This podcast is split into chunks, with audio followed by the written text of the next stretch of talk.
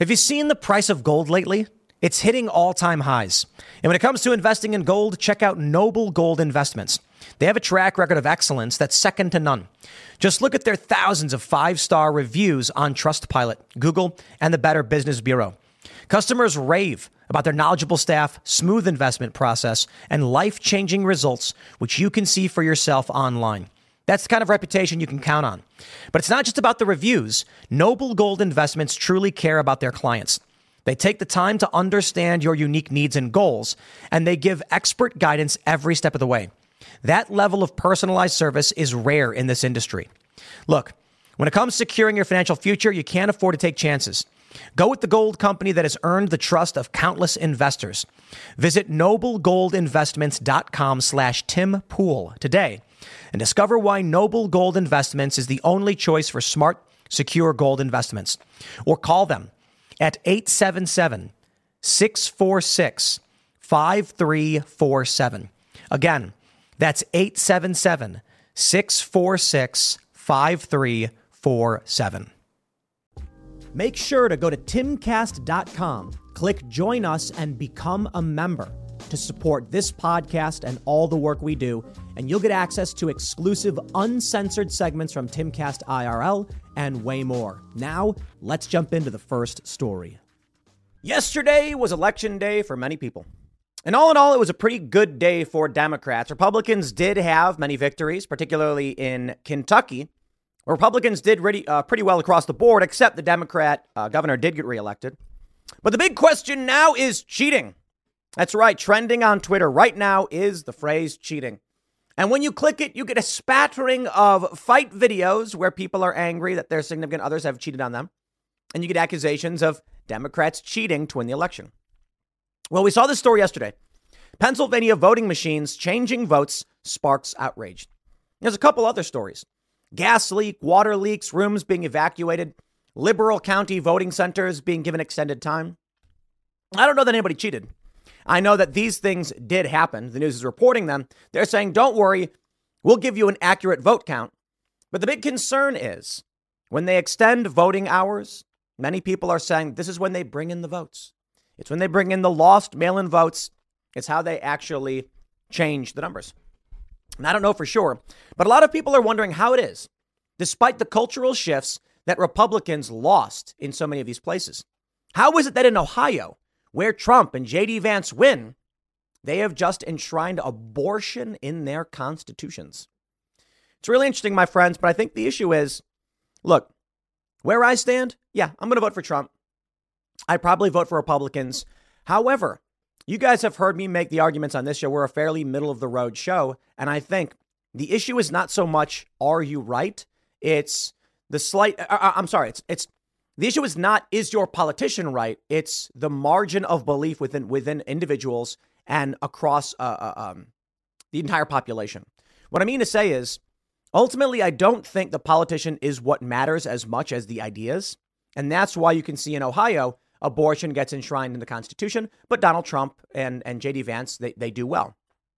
The issue being that they may want Donald Trump, they may want Republicans to win for cultural reasons, but when given the option to vote, say, pro choice, they'll say, ah, you know what, I'm going to vote for it.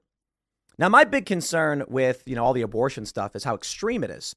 But let's uh, let's break down where we currently are, my friends. Pennsylvania voting machines changing votes sparks outrage. That's right. You know, look, I want to go over the results of many of the elections and, and break down for you the uh, the Virginia Democrat who got caught releasing you know adult content on the internet. She lost I think the issue really is cultural. And so while we look at all these stories, a few important takeaways are this. You cannot just rely on electing a politician to save you. We must build culture. Most important thing. That's why you don't see me doing these big get out the vote initiatives. You don't see Timcast investing heavily in nonprofits that want to focus on voting. I think it's important. I think Scott Presler does great work. He's a very, very important man in this country, and he's doing the Lord's work. It is important. But for me, my strategy is always let's build culture and dominate the conversation so that certain subjects can't even be brought to a vote. Not that people aren't allowed to vote on them. I'm saying nobody would want to.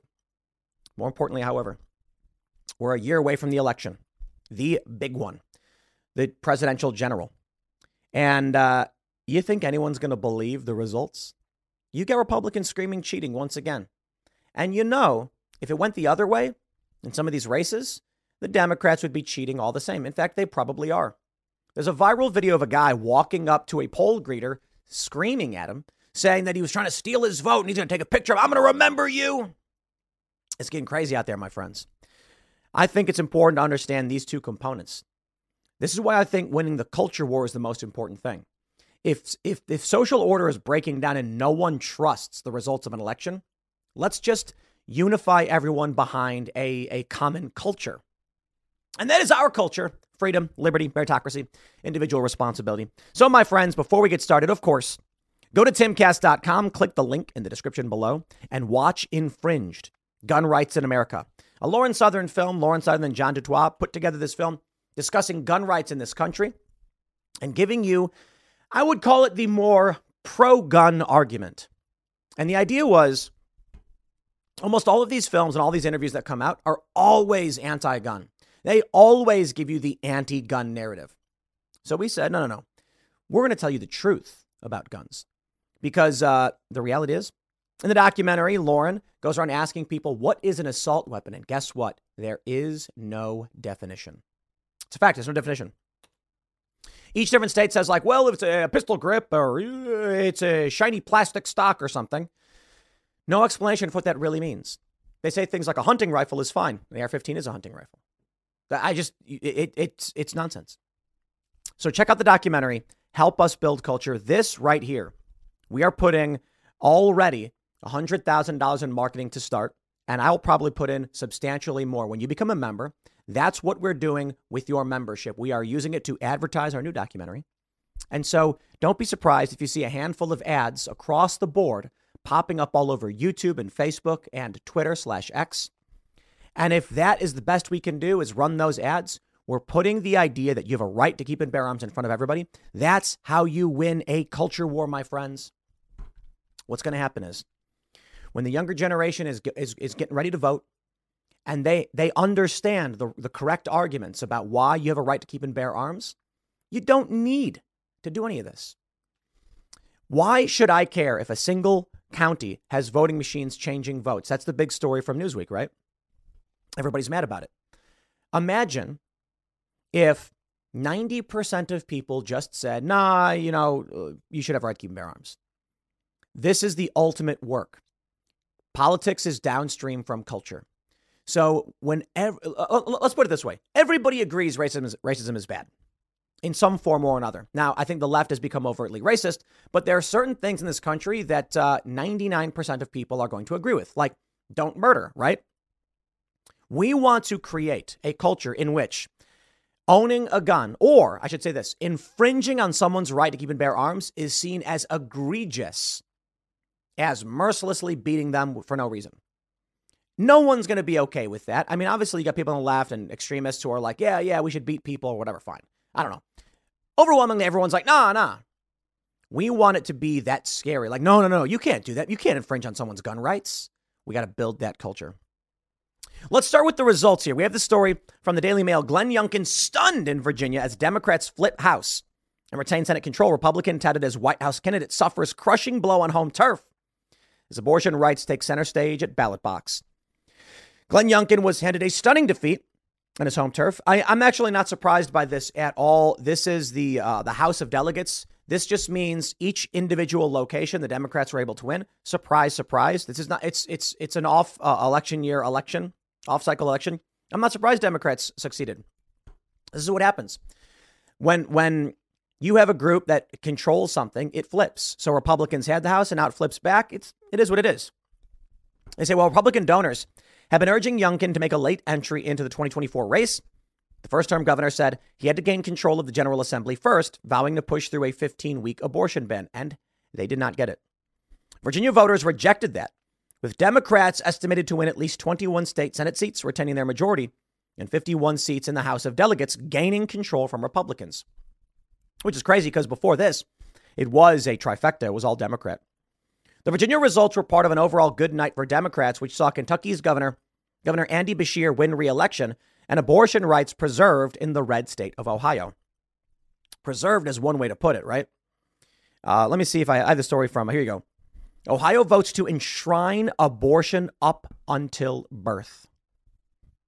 Dude, wow.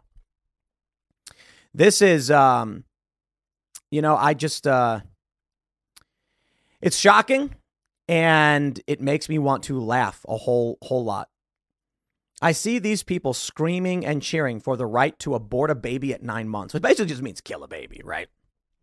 And I am a traditional pro choice person. This is not pro choice, okay?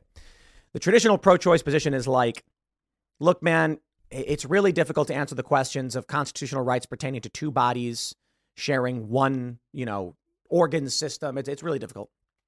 But if the baby can survive on its own, there's no question. Don't kill it.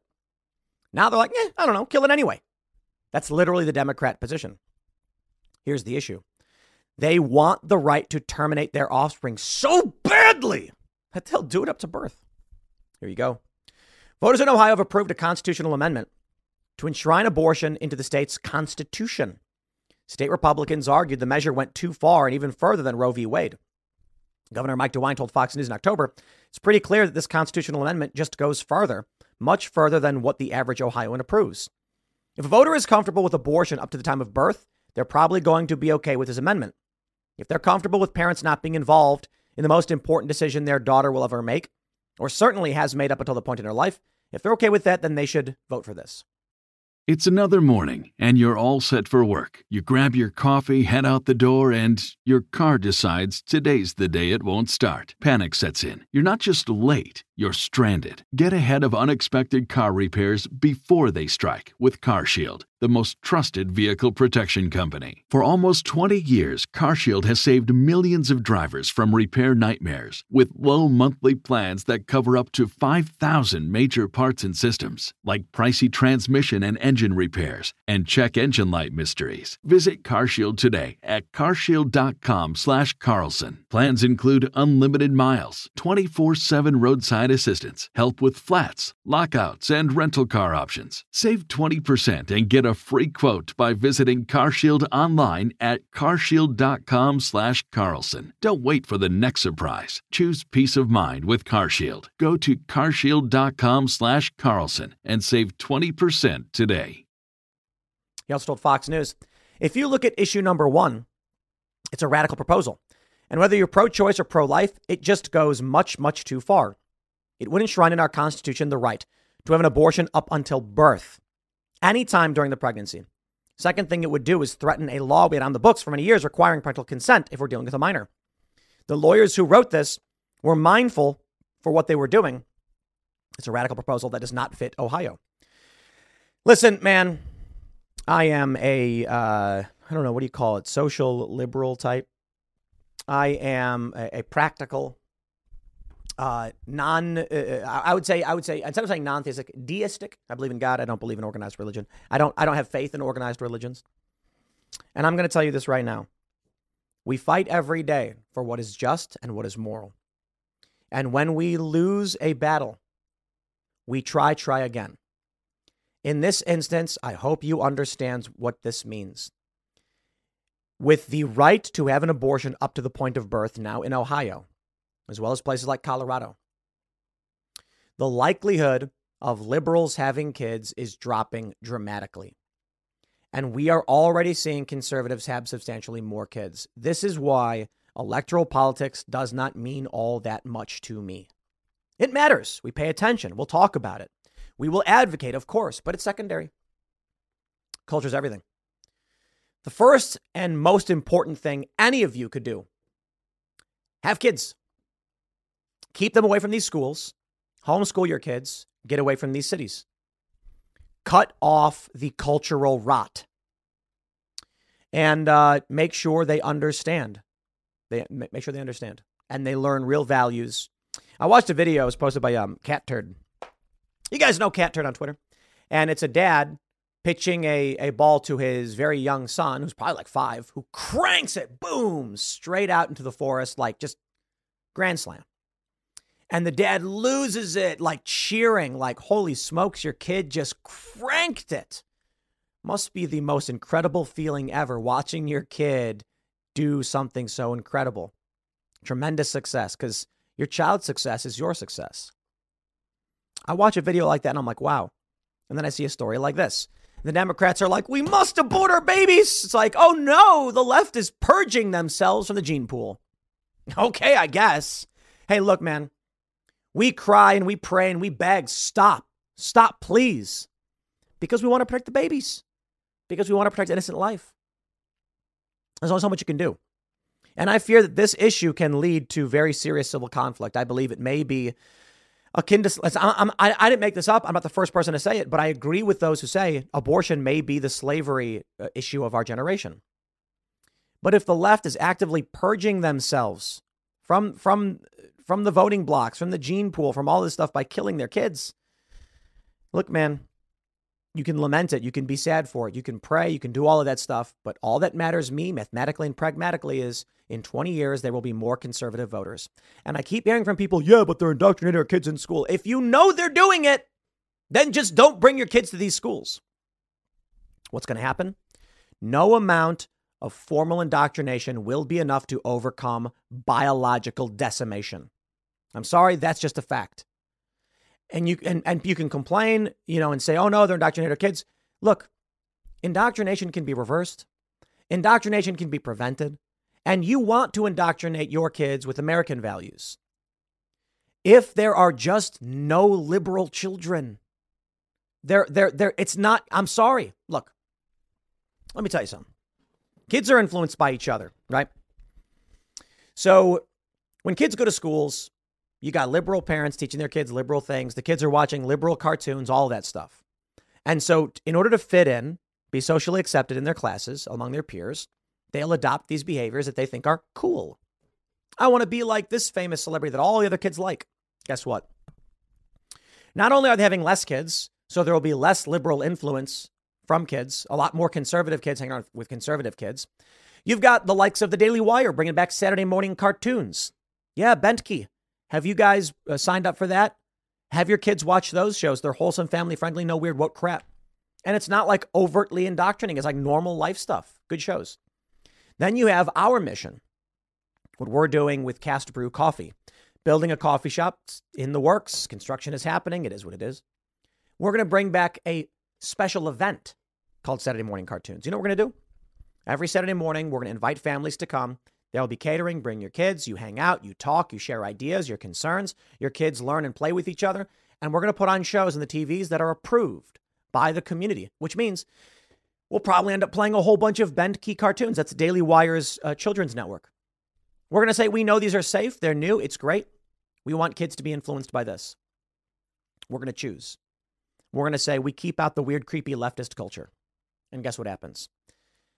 20 years later, these kids will be voting and they're going to be like, I know what helps me be successful. I know who I want to be like.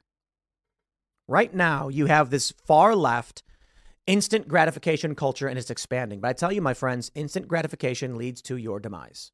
You have blind zealotry, and that leads to your demise. So, right now, what do we have? Okay, let's break it down. You may be lamenting the results of these elections. But I tell you, it's it's a pendulum swing.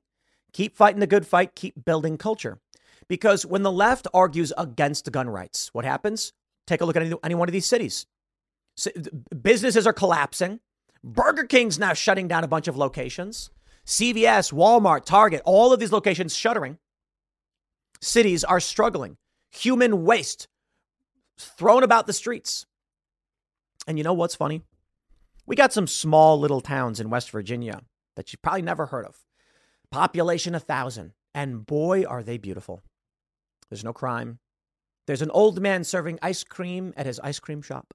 And you walk in and he's wearing suspenders and he says, What'll it be? Little, a little, little Missy, the little girl. And he gives her a scoop of cookie dough. And I'm like, wholesome life exists outside of these crackpot deranged cities. So you know what? I will beg. I will I will plead, please stop voting for this garbage. But you know what? So long as they keep voting against their interests. No gun rights? Surprise, surprise, you're getting mugged and killed in these cities. You want abortion until birth? Well, uh oh. You've just eliminated the next voting block in your generation. We must win the culture war. And we are. Bud Light, Target, look at all this stuff. Sound of Freedom. We launched our documentary the other day, Infringed, advocating for gun rights. And we, we are putting in, so far, we've already committed $100,000 to marketing. And that's all thanks to you. Understand this. We may lose right now electorally. It's because of the cultural pressures. But you see, what's happening is a lot of people are saying, how is it we have such tremendous influence? We have these big shows. You have Louder with Crowder. You have this manifesto, all this stuff coming out literally right before an election. How are we not winning these elections? It's a it's a delayed reaction, my friends. A lot of young people are going to be exposed to this and we're going to win and we are winning. We have to keep pushing. So, here's what I want to say. Give it time. Don't stop. Keep speaking up. But more importantly, it comes down to this. When you watch a show, when you read a book, when you advocate for something, you are investing in that culture. Every time you watch a Disney Plus show, you are telling Disney, make more of this. I, am not. A, I'm, I'm, I do not have a subscription to Disney Plus. I canceled that a long time ago. And uh, honestly, I've not watched any of the new Marvel stuff. It's it's basically over for me because I, they got the Marvels coming out. Uh, I believe tomorrow is Thursday previews. This will probably be the first Marvel movie I do not go watch. I'm sorry. I'm just not interested in the girl power garbage. I got no problem with female superheroes or anything like that. I think Katniss Everdeen was a, was a great character. Ripley and Alien, of course, everyone says that was great. You can have your female heroes. Wonder Woman, I thought was awesome. But I saw the trailer for the Marvels, and I'm just like, three female heroes up against the unbeatable ultimate female villain, and I'm just like, I don't know. I just, you know, look, man, it's just too hammy. And that's not a culture I want to invest in. And that's fine. I'm sure they'll make a billion dollars. That's good for them. But we're going to invest in our own stuff. And we're going to start here. We're working on new projects. A lot of people say, Tim, you released this gun rights documentary. Literally, Lauren Southern says in it, go buy a gun. And so I'm like, it's not like it's not unbiased. We, we absolutely think gun rights are paramount and important. But we're going to keep building and investing in this. And people are like, you're just putting it on timcast.com. Why don't you do this? Well, we got to build it. We have to build that infrastructure. But let me let me tell you what what's, what, what this is all about. You become a member at timcast.com. Click join us. Watch the documentary. And you know what happens? You sign up. 10 bucks a month. A couple cups of coffee. Maybe it's like two cups of coffee a month you forego because you're a member at timcast.com. Let me tell you what we're doing. So far, we have already put uh, put up two ad campaigns on social media totaling a, with a total budget of $100,000. I, I, it's, it's, just, it's just that right now. I would love to put up a million dollars. Let me break it down for you how it works. If we, uh, so we did, we, we ran one ad yesterday, and this one was a $1,000, uh, I think it was a $1,000 ad buy. In $350 spent, we got 55,000 views meaning the ad was displayed to 55,000 people. All we need is 35 of those people to watch the documentary for 10 bucks and we've covered the cost of those ads. So guess what? If we make slightly more money than the ad costs, we are going to go nuts on the ad campaign.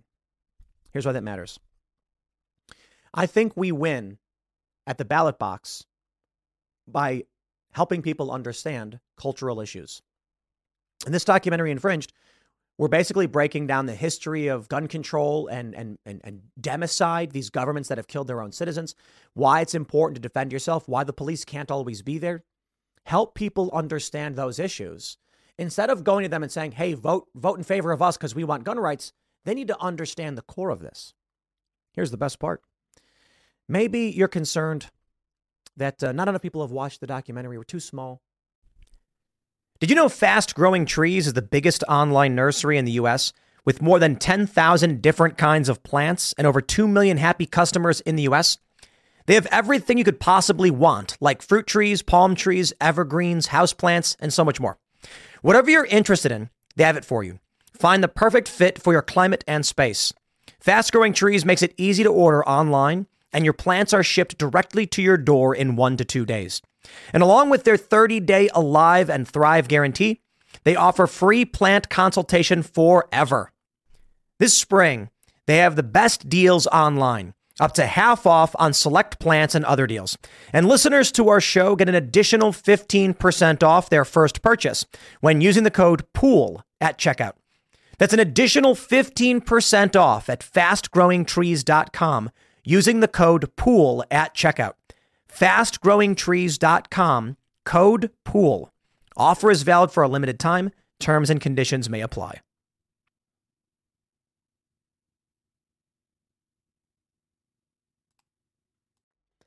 Fifty-five thousand. I think the total uh, ad run for yesterday was 150k people on one ad watched an unskippable 15-second ad. And if that's all they get, we are pushing these ideas and making them ubiquitous. If we can spend a million dollars advertising this documentary, the ad itself is advocacy. We want to tell young people you want a million subscribers, you want to be successful, be like us. That is the whole point. Indoctrinating young people to say, we are cool, we are successful, and this is who you want to be.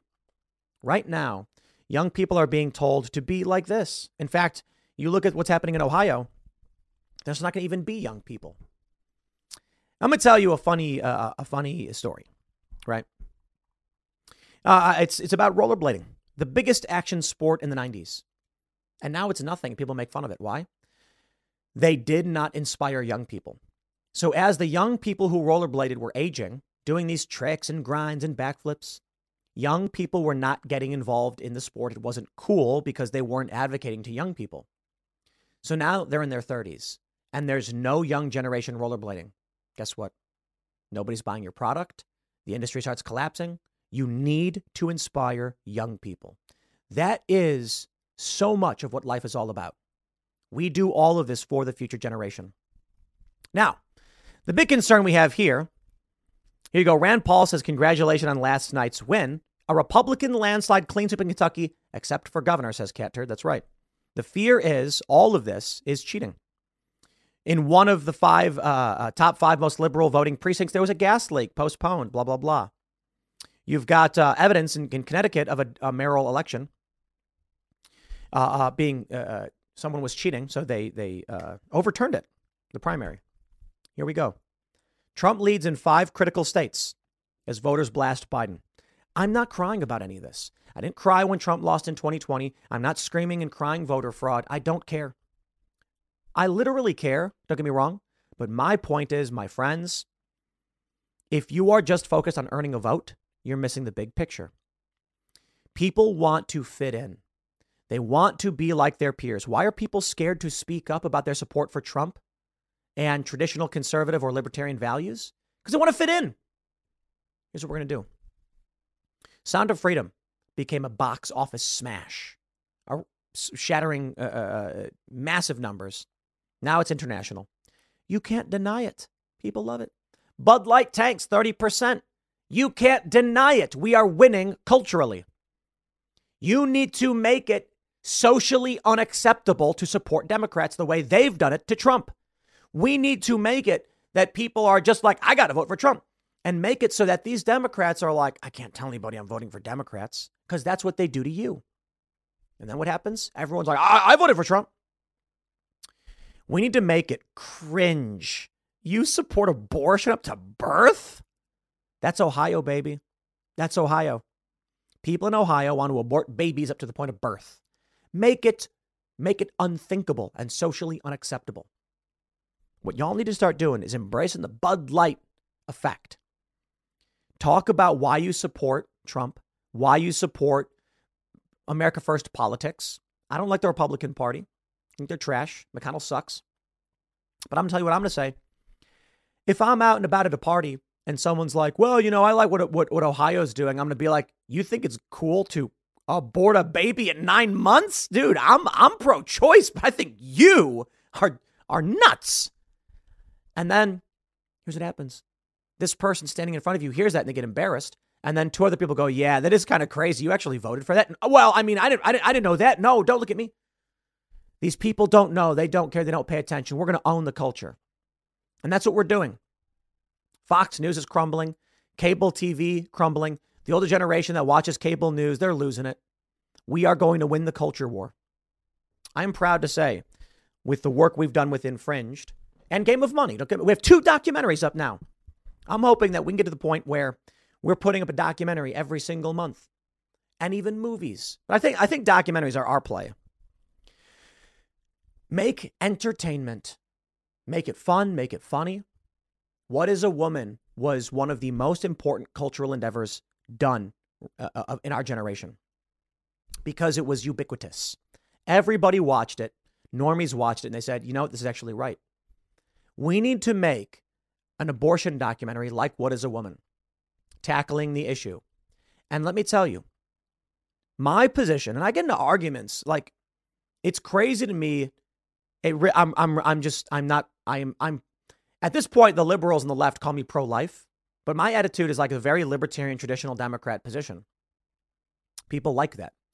So make it unthinkable. What Ohio did is unthinkable.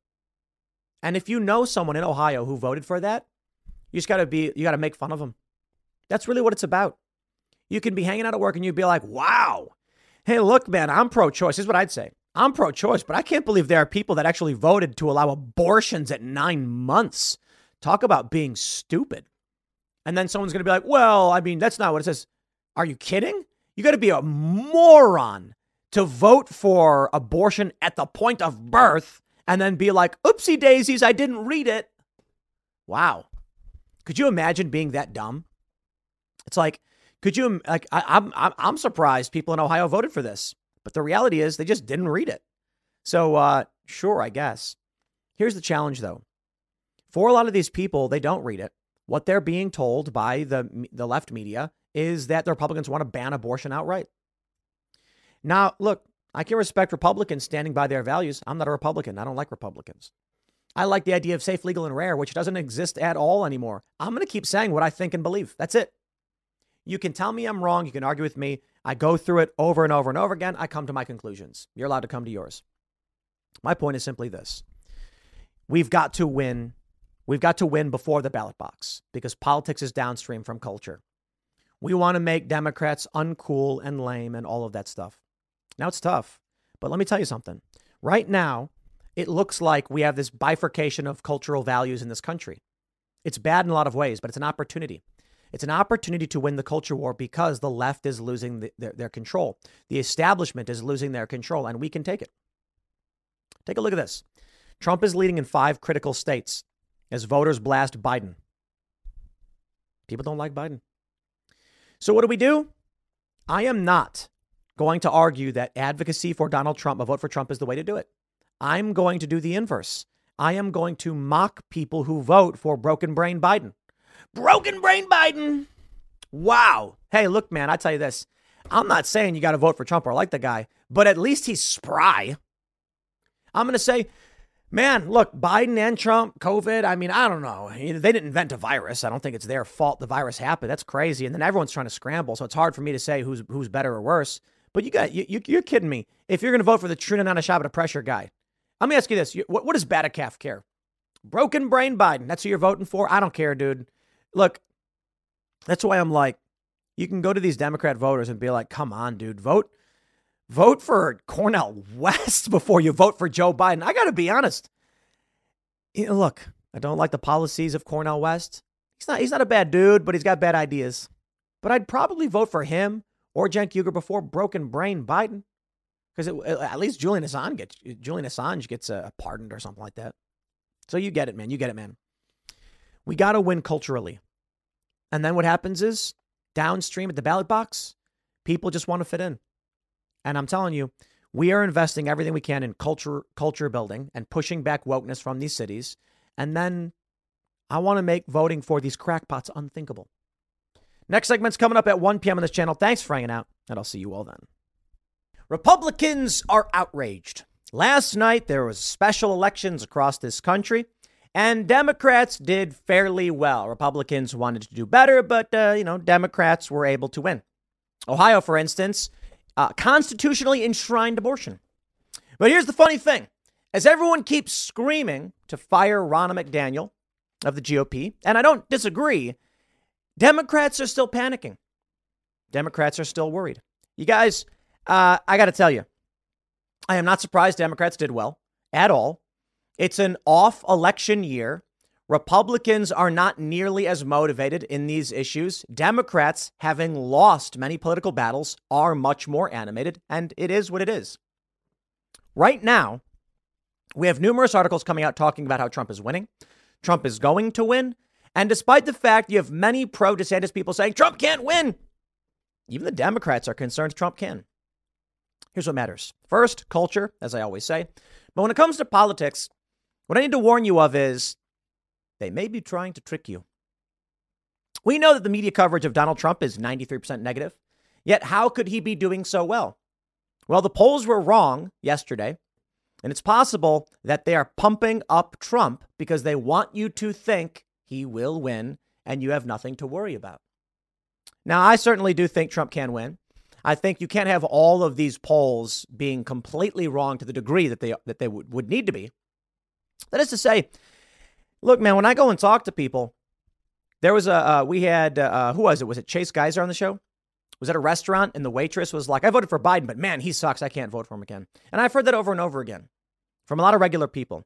No, I think the, tro- the, the the polls are correct, and even though Democrats did well in these special elections, it ain't going to mean a whole lot once we get into the 2024 cycle. But there are some things to consider. Donald Trump may be a convicted felon. Not that I think he actually did anything wrong, but that's where we're going. NBC News put out this story. Trump's rivals say he can't beat Biden. Polls say he can. Before we get started, my friends, support our cultural endeavors. Go to timcast.com. Watch, watch the new documentary by Lauren Southern, Infringed. It's a very expensive production. We uh, we hope to break even, make our money back, and then uh, make more of these. This is a documentary discussing your right to keep and bear arms. It is absolute advocacy for gun rights, in my opinion, human rights, we should call them, and your right to keep and bear arms. But uh, we're doing a massive ad campaign, huge. So we've already got 100 grand dedicated to ads on this one. We're going to be promoting content across the board on social media, and the ads themselves, that's the point. They're advocacy. So at the very least, that's what we get. That's what we get. But we're hoping we can break even. Click the link in the description below. Watch the documentary. Let me jump to this story from the Intelligencer. The special elections tell us nothing about 2024. Democrats have a Biden problem, not a party problem. It's an interesting argument. In fact, Jonathan Chait's basically saying, look, if Democrats can win, then that means we're doing all right. If we're winning yesterday, then Democrats should win in 2024. No. You see, Biden is so gosh darn awful that Trump is actually polling ahead, not because people like him better, but because Biden is just so nuts. Broken brain uh, Biden, I call him. Recession and inflation are here. Gas, housing, and everyday goods are up, way up and you want to be ready for any situation. So, what would you do if there's no food on the shelf? ARC Heirloom Seeds are here to help. Did you know 99% of seeds sold today can't reproduce? With heirloom seeds, you only have to plant once, then you can grow year after year, giving you and your family stability and security because things are getting crazy out there. Our all in one seed kit provides everything you need to grow your own food. This premium seed kit has over 65 varieties, 50,000 seeds, and stores for 15 years. You'll also get our exclusive seed guide to make growing a no brainer. ARC Seed Kits is a family owned and operated business and the most trusted name in the nation for over 15 years. Our mandate is to get heirloom seeds into every home in America. Go to arcseedkits.com today and get free shipping by entering promo code podcast. That's arcseedkits.com, promo code podcast. Get your seeds, get prepared, get growing. arcseedkits.com. And a lot of people are saying that Republicans should desperately want Joe Biden to be the nominee, and they should, but that's why I don't think he will be. I think it's going to be someone else. Let's read a little bit, and then I'm going to pull up some criticism from the pro DeSantis side as to why they think Trump is facing serious risks. I believe they are wrong. Here's the real risk before we get into anything the real risk is that Democrats actually switch out Biden and Kamala for somebody else. That's the real risk. Chait writes the Tuesday night election results supplied more evidence that the U.S. is not in the middle of a period of great political reaction. Despite President Biden's deep unpopularity, the Democratic Party is doing just fine, winning off year races in Virginia, an abortion referendum in Ohio, the governorship in deep red Kentucky, and several lower level school board races that have been drawn into the culture wars. I need I need to ask everybody to honest assessment. In Kentucky, Republicans sweep except for the governor. Why? Serious question. Why is that? Why is that? Now I know a lot of people on the right are saying, "Oh, it's because Democrats cheat." Eh, come on. If Democrats were cheating, they'd win everything, not just one race, right? So the question is, why why the governorship? Some are arguing that uh, the the Republican nominee was endorsed by Trump, and people don't like Trump. I don't buy any of that stuff, man. I, I don't think the average person cares enough about it. But serious question, comment below. Here we go. But the Biden campaign is using the results to make an even broader point. The election results show President Biden is actually not in trouble at all. Quote, in hundreds of races since Trump's conservative Supreme Court appointments overturned Roe v. Wade, we've seen Americans overwhelmingly side with Biden and Democrats' vision for this country. Biden campaign manager Julie Chavez Rodriguez declared Tuesday night. That same choice will be before voters again next November, and we are confident the American people will send President Biden and Vice President Harris back to the White House to keep working for them. Yeah, I don't buy it. It may well turn out that Biden can beat Trump next year, and I obviously hope he does, says Chait. But the Democrats' performance in the off year elections and in recent special election victories don't actually tell us that. The most simplistic account for the Biden campaign is that the election results show that polls are inaccurate. Voters vote, polls don't, claimed Biden in a fundraising email last night. Except the polls predicting last night's elections results were accurate. The same coping strategy appeared following 2022 midterm uh, elections. Democratic partisans have repeated their claim that polls showed a red wave that didn't materialize. That's not true. The polls were fairly good. It's just that reporters and analysts disregarded the numbers and predicted a red wave that would occur anyway. If 2022 tells you anything about polling, it's that you should take the numbers more seriously and the vibes less seriously. Meanwhile, the Democrats' run a success in a non presidential election may be less indicative of presidential election success than their hopeful spin suggests. As the party has grown stronger with college educated voters and weaker with non college educated voters, one effect is that its coalition is now better in lower turnout environments, as political scientist Matt Grossmann notes. That is the point. Nobody cares about these off off season elections. Nobody's paying attention. I didn't. Even, most people didn't even know there was going to be elections yesterday. I only found out about it within like a, a, week or so. I didn't even know within the past couple of weeks there was going to be special elections. And then all of a sudden, I was like, "Oh, are you getting ready?" I'm, I'm like, "Really? There's elections going on? I don't know that." I mean, not live in Kentucky, and we're not having any any anything out here, as far as I can tell. Uh, I could be wrong. I could be wrong. The reality is, people want to win the big races. Now, it is important you get local. Seriously, you should know about these races. You should. And every single person who wants to help save this country or make America great again should be voting in every single election. But it's hard to keep track of them all. It really, really is. So we need that grassroots activism. But let's take a look at where we're currently at. 2024, Donald Trump is currently winning. Let me uh, let me pull this from the New York Times. Trump indictments haven't sunk his campaign, but a conviction might. So saith the New York Times. Perhaps. Let's do this. We got this big thread from Will Chamberlain talking about the real risks that Trump faces. Sebastian Gorka is fairly uh, perturbed, but let's start from the beginning. Excuse me. In a tweet, Will Chamberlain says, You know, we're having a really bad night. but we're sure to do better if we nominate a guy who will be a convicted felon on election day. All right. Sebastian Gorka says, You're an a hole, Will. And you've just demonstrated your tacit acquiescence to the, to the judicial persecution of the president. I regret ever giving you a platform. I will not make that mistake again. You and your ilk still have no idea what America did in 2016. Good riddance. Okay. Will responds rather tactfully. Before I read the response from Will, which makes a great argument as to why there is a real risk facing Donald Trump and all of us who want Trump to win, I will point out the DeSantis campaign is the worst campaign, and DeSantis may be the stupidest politician we've seen in our generation. Cue the whinging from DeSantis people. Why? Why is it that Timcast IRL has numerous guests ranging from moderate to conservative who have who have expressed to me in private they don't understand why the DeSantis campaign is attacking them. Now, of course, the DeSantis people are going to be like, Tim's lying. He's full of it. That never happened. Yeah, okay, dude. Look at Mike Cernovich. Look at, uh, uh, I, I don't want to call anyone else up, but Mike Cernovich has been public about the DeSantis campaign. Look at the tweets they put out.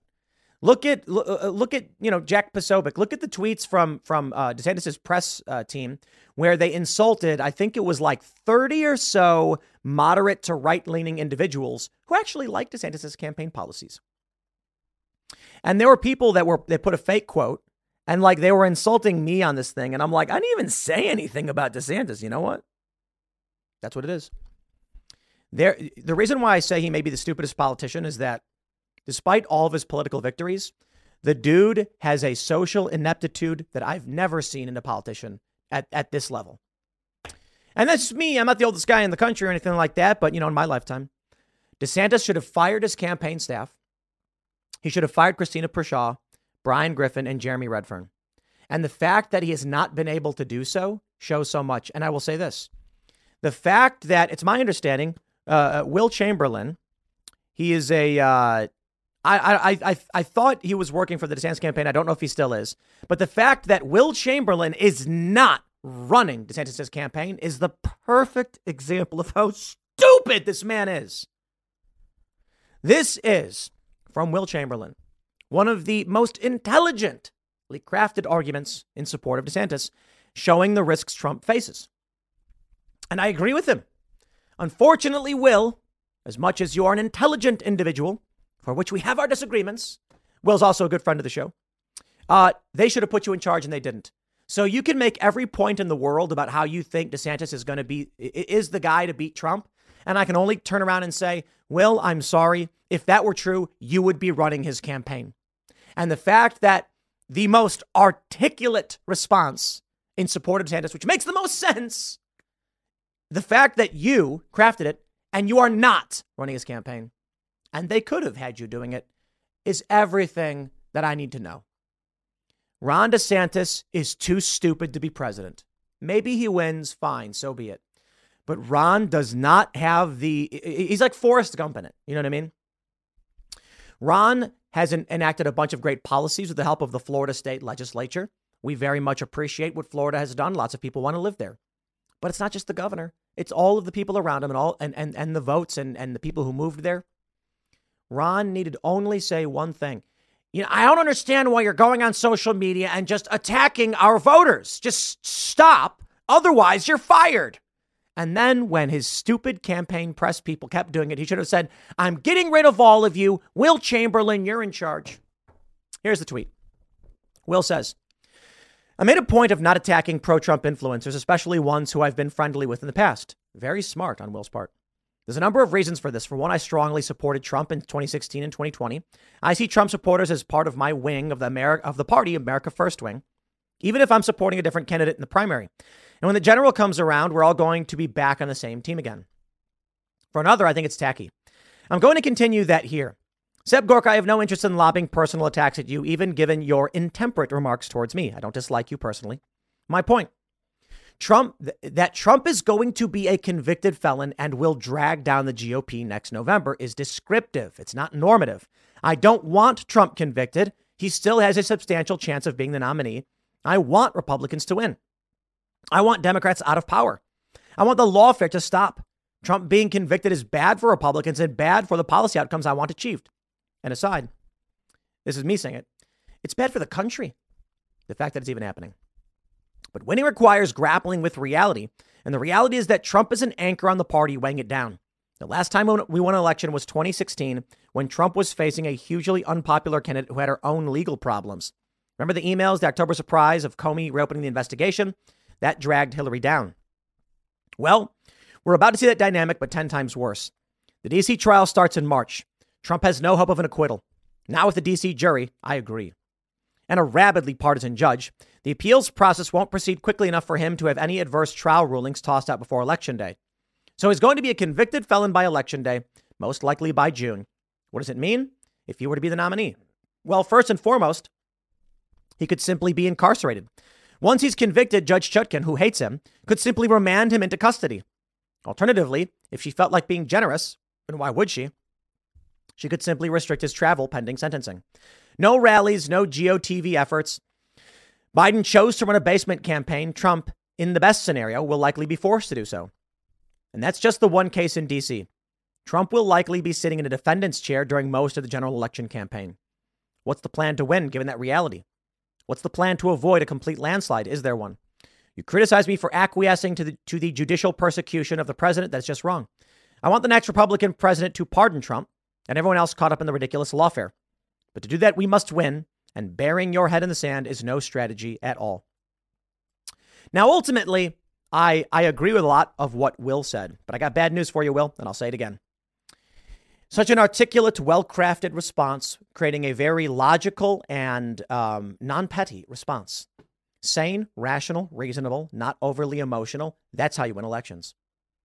That is the tact we hope Ron DeSantis would bring to the Trump campaign as VP. We hope that it would be Trump DeSantis 2024, Trump the hothead, but DeSantis the normalizing factor. Instead, Ron, someone whispered into his ears that you delist Ron, you can be president. When you need mealtime inspiration, it's worth shopping Kroger, where you'll find over 30,000 mouthwatering choices that excite your inner foodie. And no matter what tasty choice you make, you'll enjoy our everyday low prices, plus extra ways to save, like digital coupons worth over $600 each week. You can also save up to $1 off per gallon at the pump with fuel points. More savings and more inspiring flavors make shopping Kroger worth it every time. Kroger, fresh for everyone. Fuel restrictions apply. I like Ron DeSantis. I think policy wise, he's fantastic. But I am offended, offended by his campaign staff's absolute inability to muster any support to win a primary. I'm sorry. If you are so daft, so tactless, so insanely stupid, you can't win a primary, good. I hope you lose. I'm sorry, man. Look, I see all of this politics stuff, and I learned a long time ago culture is everything. And Breitbart knew it. Politics is downstream from culture.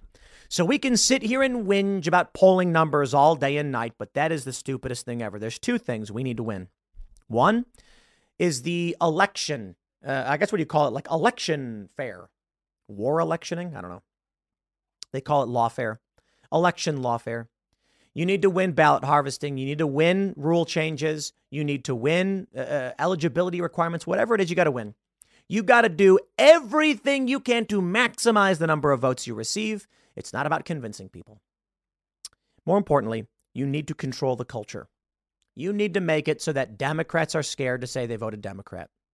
Right now, Trump supporters are scared to say they voted Trump, and it's been that way for we're go. I mean, come on, since 2016, seven years. Democrats should be embarrassed to say they voted for Biden, especially right now. So if you ever talk to someone and say they voted for Biden, say, oh, oh man, yikes, I bet you regret that one. I feel bad for you. Hey, this guy voted for Biden. Make them em- embarrass them. Say, you actually voted for that guy? I mean, come on, I understand not voting for Trump, but voting for Biden? Wow. Wow. Make them feel that. I don't know exactly what's going to happen, but I think Will makes a great point about the convictions. But these are unprecedented times. Just because Trump is being targeted by this legal machine does not mean DeSantis can win. I'll tell you, let's play a game. Donald Trump, his scenario is they've attacked him, they lock him up. That means nothing for his policies. But the American people may outright be like, I'm not voting for a felon. Perhaps. But let's entertain a Ron DeSantis 2024 campaign. Oh, this is going to be fun. Let's say DeSantis somehow wins the primary. And then they're like, they're at a, they're at a big national rally, general, uh, uh, you know, election rally. You know, I'm, I'm leading the great American comeback. And here's my campaign manager who comes out and goes, You're all a bunch of morons. I can't believe how stupid all of you are. You're so dumb. That's their whole campaign. I'm not, I'm not kidding. Holy crap. Ron DeSantis's uh, uh, advocates, like his his his influencers, their whole shtick is to insult you, even if you agree with them. There was one instance where something happened like a month or two ago. I can't remember what it was, and I was like, Ron DeSantis did a good job on this one. I've, you know, gotta admit. And then they they have these campaign circuits insulting me over it, and I'm just like, I'm sitting here laughing, being like, this is why Ron will never be president because he's a moron. And, and, and they get all salty and Bennett Shea like, Tim's so mad. He's so mad. He's calling Ron. Ron's a moron, dude. I'm sorry, man. You can't be having your people like like Will. Why aren't you running the campaign? Will Chamberlain was working for DeSantis. It was big news. There was concern over when he moved to work for the uh, DeSantis governor's office or whatever. How is it that this dude can be so tactful and articulate and make a great argument, yet they sideline him? It's because they want DeSantis to lose, and DeSantis is too stupid to realize it. Or DeSantis is too stupid to get a good enough team to actually formulate a real campaign strategy. I'm sorry, dude, it's delusional. It's just delusional. When I hear these like prominent personalities saying Ron is going to win and he's on track, I'm like, y'all live in la la land. You're going on Twitter, you're screeching like banshees at people who like DeSantis, and now nobody can stand you. We had um, it was a Bill Mitchell and Laura Loomer, and I asked uh, Bill, like, he's a DeSantis guy, like, okay, here's my question. Uh, why are DeSantis's press people attacking me and insulting me? And he goes, Alex Bruesewitz said this. I said, I don't care. Why are they attacking me? Well, Laura Loomer, she said this. Dude, I swear to God, I don't care about Loomer. I don't care about Bruesewitz. Tell me why they're insulting me. You see? My only my only thought is they're intentionally sabotaging him. Anyway, ranting about DeSantis. Here we go. Because it's the only way they get him attention, but it's soured. It's soured everybody on him. You know, even Luke Rudkowski was cheering him on. Is now like, hey, don't look at me, man. Trump indictments haven't sunk, sunk him, but a conviction might. Maybe. But what else is there? You really think this is an argument for DeSantis? Sorry, I just don't see it. I don't. What I want to say with all of this, despite the the GOP primary nonsense, which doesn't matter. Trump's going to win. I don't think anybody should be should be concerned about yesterday. Nope, you got to stay the course.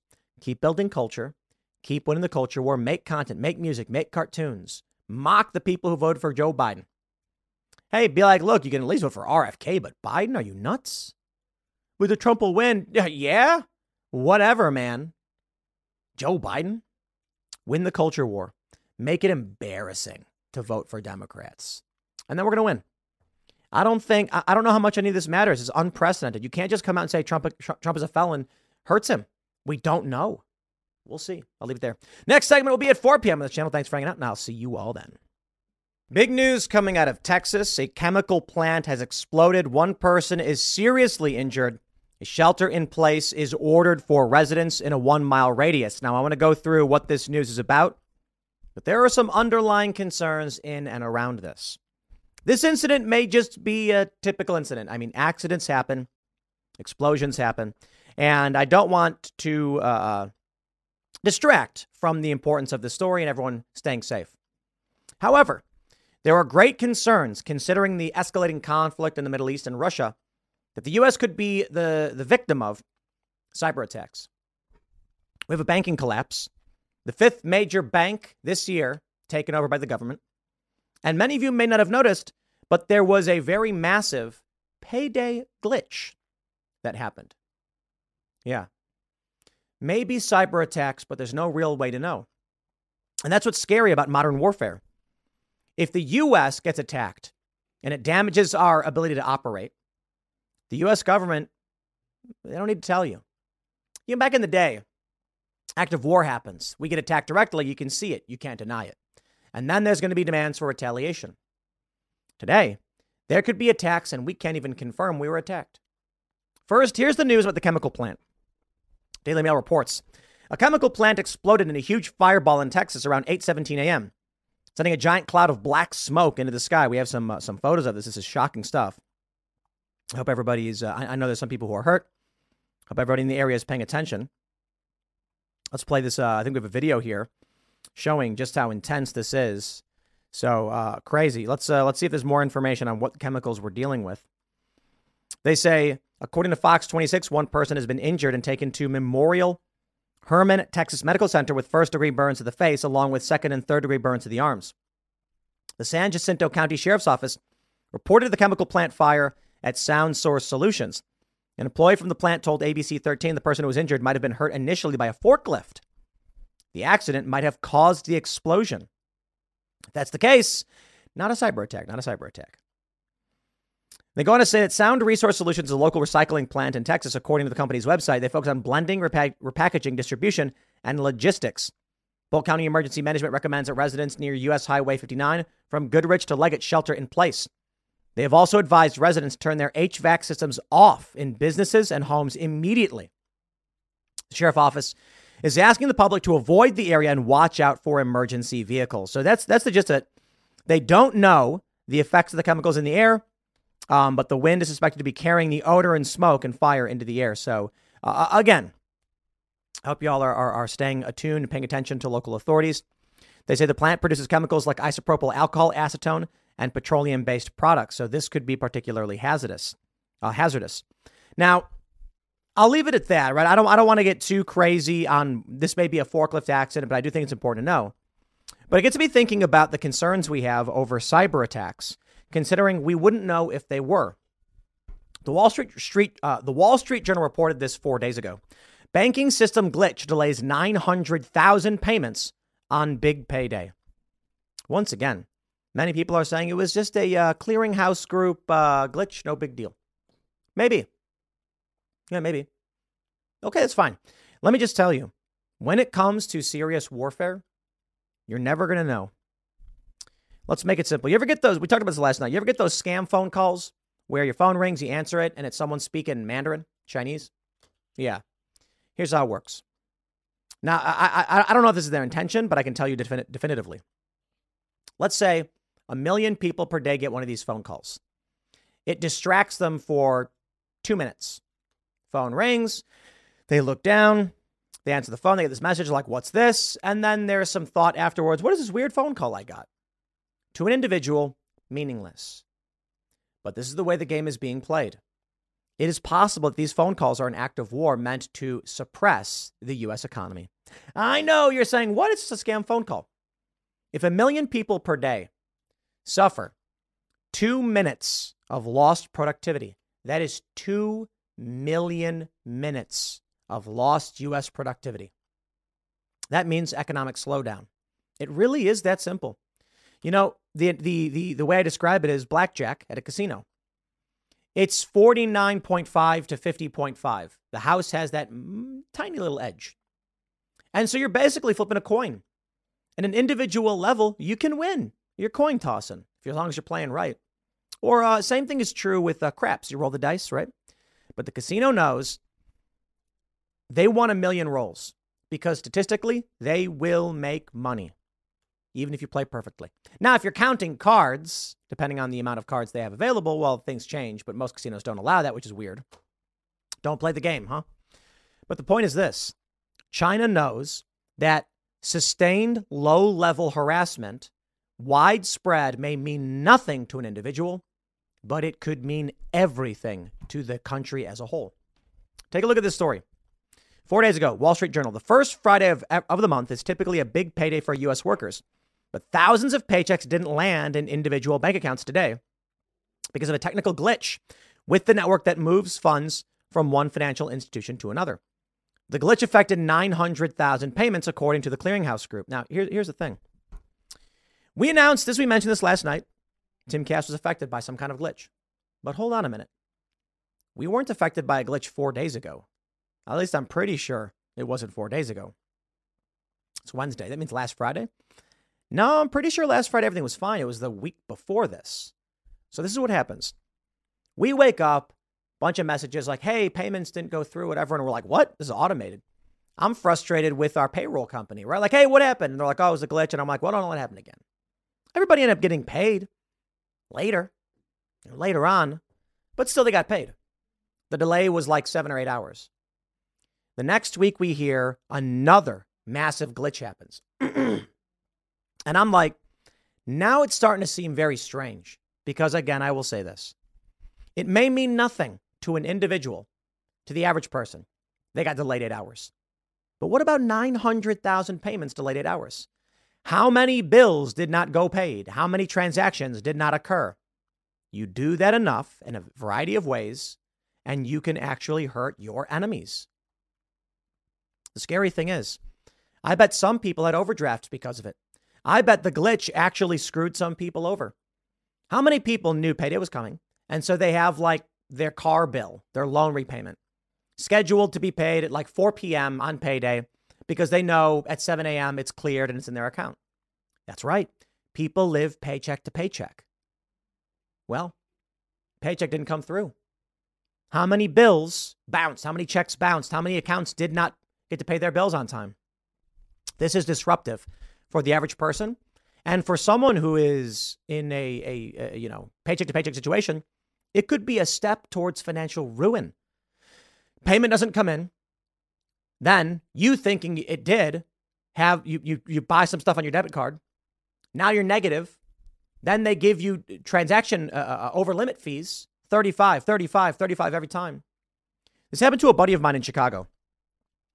He bought a, uh, a Metro card, train, st- uh, train card, right? CTA. We call him CTA. And it double charged him. Now, this is a, a broke teenager, right? So he, he, he lives paycheck to paycheck. And he's got, I think he had like uh, 10, 15 bucks in his account. It was a big scandal because the CTA machines were double charging people. So he gets double charged. Instead of the five bucks, it charges him 10, puts him down to five bucks. Thinking he only got charged five bucks, he's like, eh, you know, I'm probably good to spend seven bucks and I'll have a couple bucks left in my account. Won't put me over. This is what happens when you're broke. The food he tried buying, this is what I love about banks. They let him do it. They let him buy another, I think he bought food or something at McDonald's, and then it put him negative. And then he got $35. Then $35. Here's the best part. When he finally deposited his check, with without he, he, he goes to the bank, he, he, he gives him the check or whatever. I, I can't remember exactly how it went down. But basically his $110 check, and he thought he was going to now be at 113. It actually put him to like 50 or 60 because of all the the, the 70 bucks. The, it was like 90 something dollars they charged him in over limit fees. And so then the best part, he spent more money. And then all of a sudden, when he finally caught up to him, he said, Whoa, whoa, whoa, what happened? Double charged by the CTA, only a few dollars, and it ran him into the dirt. And he had to go and get things cleared up. Fortunately for him, the news reported that the CTA was doing this. So when he went to the bank and said, That's a double charge, man, you got to remove that. And they did. And then they were like, Okay, so that should remove all these overdrafts. And he's like, Look, my check came in. The overdrafts are what put me under, and you kept overdrafting me after the fact. to put him like negative 300 all in all. That's the crazy thing about the risk of cyber attacks. Now, again, I don't know about this, but I'm telling you right now, this is crazy, right? To see this glitch happen. And we're, look at this federal government takes over failing Iowa bank. I hope y'all are paying attention to what's going on. I'm going to keep it simple. I don't know that there was a uh, chemical attack or cyber attack or, I mean, I, not chemical attack, cyber attack or that any of this was. But hey, man, sometimes mistakes happen. Sometimes glitches happen. Glitches happen. So I hope y'all are paying attention to what's going around in the world because you never know. You never know. And I hope you take you take care of yourself, your friends, and your family, and you're prepared for the worst. I'll leave it there. Next segment will be at 6 p.m. Thanks for hanging out, and I'll see you all then. In this segment, I bring you, I don't know, ignorance, arrogance, and a complete and total lack of self awareness. Ah, yes, I hypocrite posts. Oh, come on. I hope you are all ready for this one as a woman with no room to speak is critical of men. Here we go. Can you explain what an incel is? So, an incel is just like someone who is involuntarily celibate. That loser sitting on Reddit for 23 hours a, a day um, with Cheeto Dust and empty Mountain Dew cans all around them. And it just has a real stank smell that is involved with these people. You can, I'm just going to paint you an image and like the fedora is a little crusty and the, the beard, the, the neck beard is strong, but the facial hair is weak. Okay, I'm going to pause real quick. And for those who are just listening, this woman is moribundly obese. I know.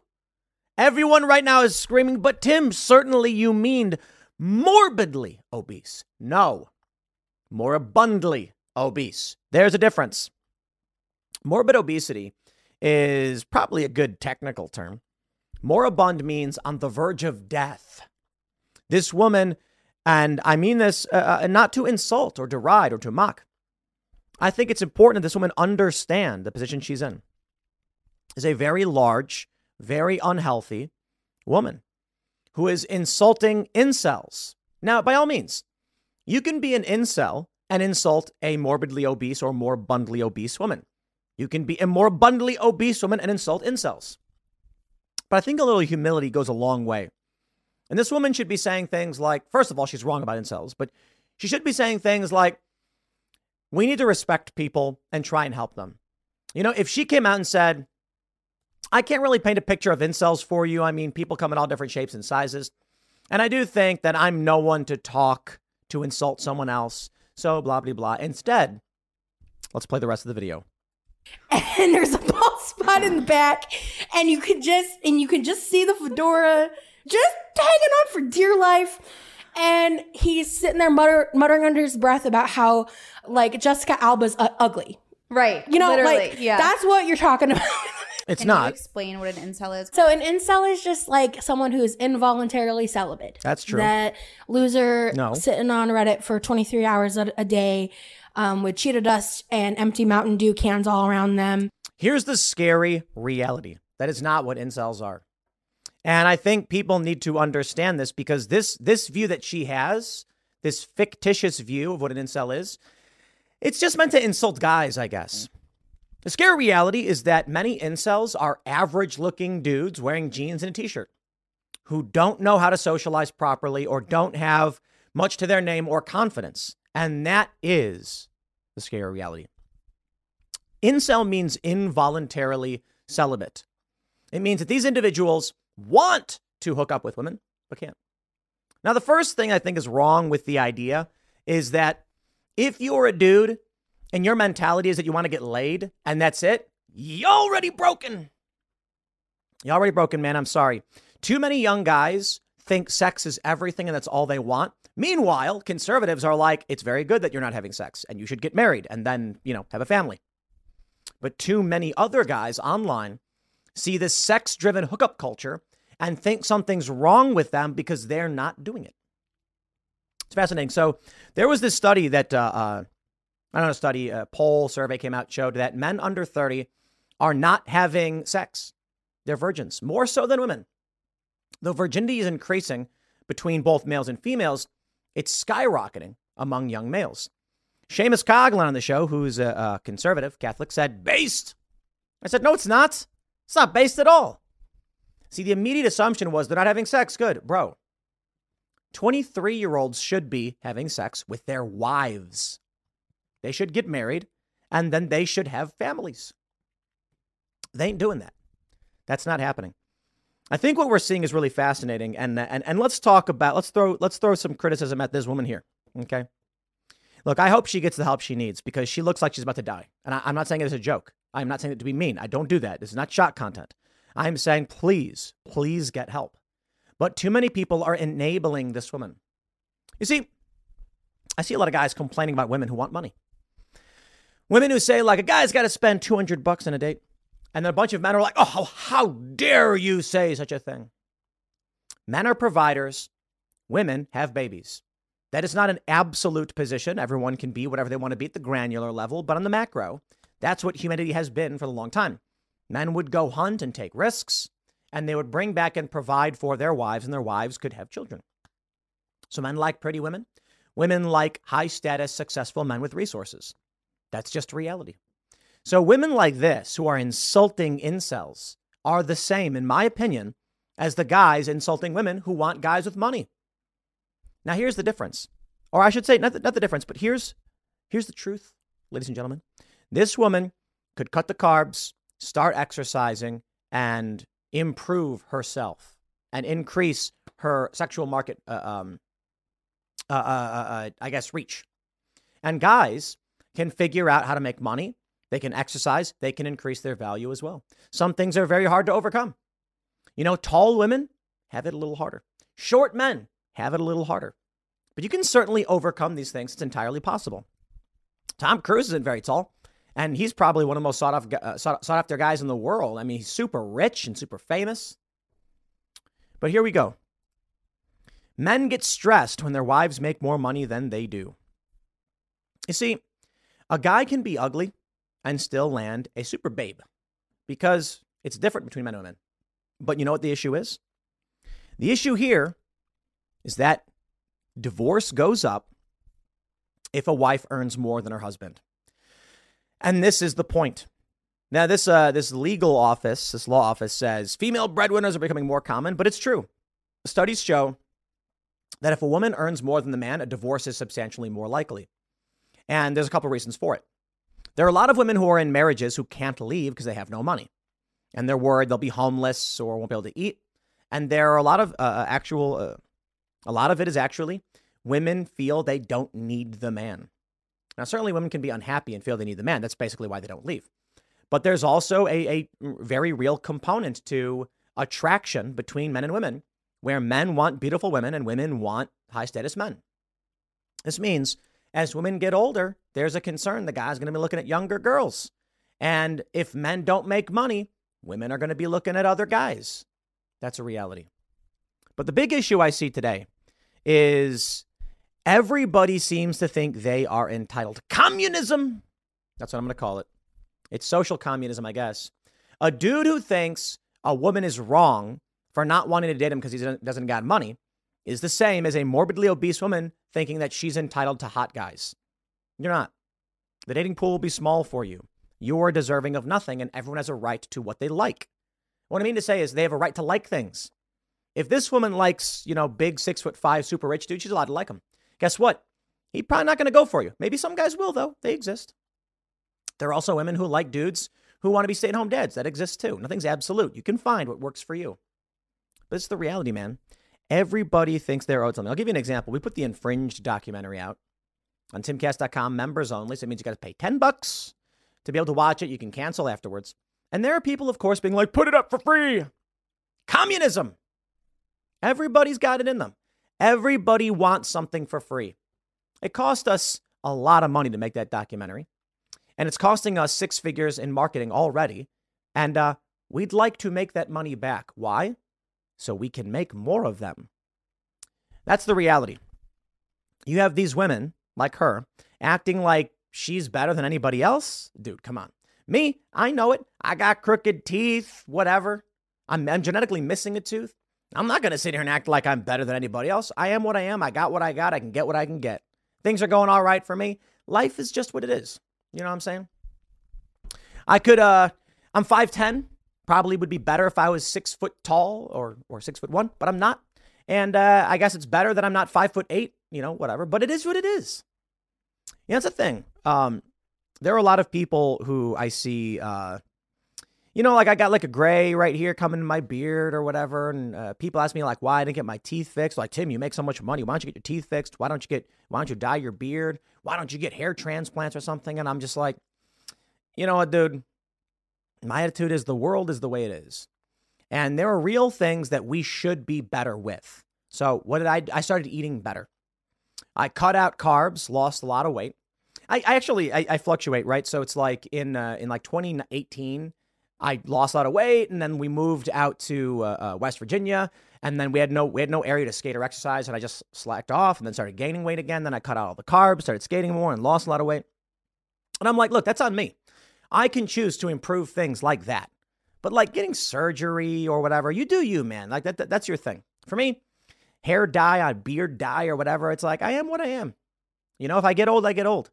It's crazy to me that there's so many people who want to like be permanently young that guy who's like trying to de-age himself. It's like, whatever, dude. You do you. But I'll say it for this lady, and I'll say it for the incels she describes. She's wrong about it, though. Be the best version of you. This lady is not the best version of herself. That's the reality. She's not the best version of herself. And if you're a dude who sits around playing video games all day, you can you can make it really simple. You can you can go exercise. If she described you with Cheeto dust or whatever, it's not not, not that it's real. Some people maybe. Clean up. Stop eating all the carbs. Focus more on fats and meats. Talk to a nutritionist about what's right for you. And then start exercising very lightly. Go for walks. Start walking around every single day. Find something that's going to get you active. Don't just accept being morbidly obese and complaining about everybody else. And if you're mad that women want dudes who make more money, make more money. I'm sorry, I'm going to say it. A lot of people, it's so annoying. I, cause I try to tell you, if you go to any one of these like high paid, paid, high expense seminars with ultra wealthy people, and they're like, we're going to give you the tips to success and how to be rich. They're going to tell you much of the exact same thing I'm going to tell you. It really is a choice. Sorry, that's the truth. And there's a lot of people who are like, oh, Tim thinks being rich is a choice. I'll put it two ways. If you are not every day trying to brute force the system, figuratively, to figure out how to maximize revenue exchange, if you're not studying every day and reading about how businesses succeed or actively just working every day, then don't complain. Don't complain. Because I'm not saying that, that's what I mean by it's a choice. Because if you work 80 hours a week, you're going to make more money. Do you want to? Some people won't do it. They made that choice. I'm not saying everyone's going to be a millionaire. But I also think there's another component too that people don't realize, and it's who you know. And that's a reality. If you're friends with rich people, you're probably going to make more money. So going to areas where that attracts wealth and networking is a key component. Why do people spend 10 grand to go to a seminar to meet a rich guy to tell them how to be rich? It ain't for that. It's because everyone else there is trying to network and and surround themselves with investment opportunity and wealth so that they can they can get it. So I'm not saying literally you can wake up and be like, I decide I'll be rich today. I'm saying the choices. The choice is that you can take action today to improve yourself if you're poor or otherwise. The United States is an amazing country. This woman could absolutely choose to stop eating all that sugar. It's up to her. If she's happy, good for her. This is America. You do what you want. But, lady, you know, glass houses, stones, all that. I'll leave it there. All right. Next segment is coming up tonight at 8 p.m. over at youtube.com slash timcastirl. Thanks for hanging out, and I'll see you all then.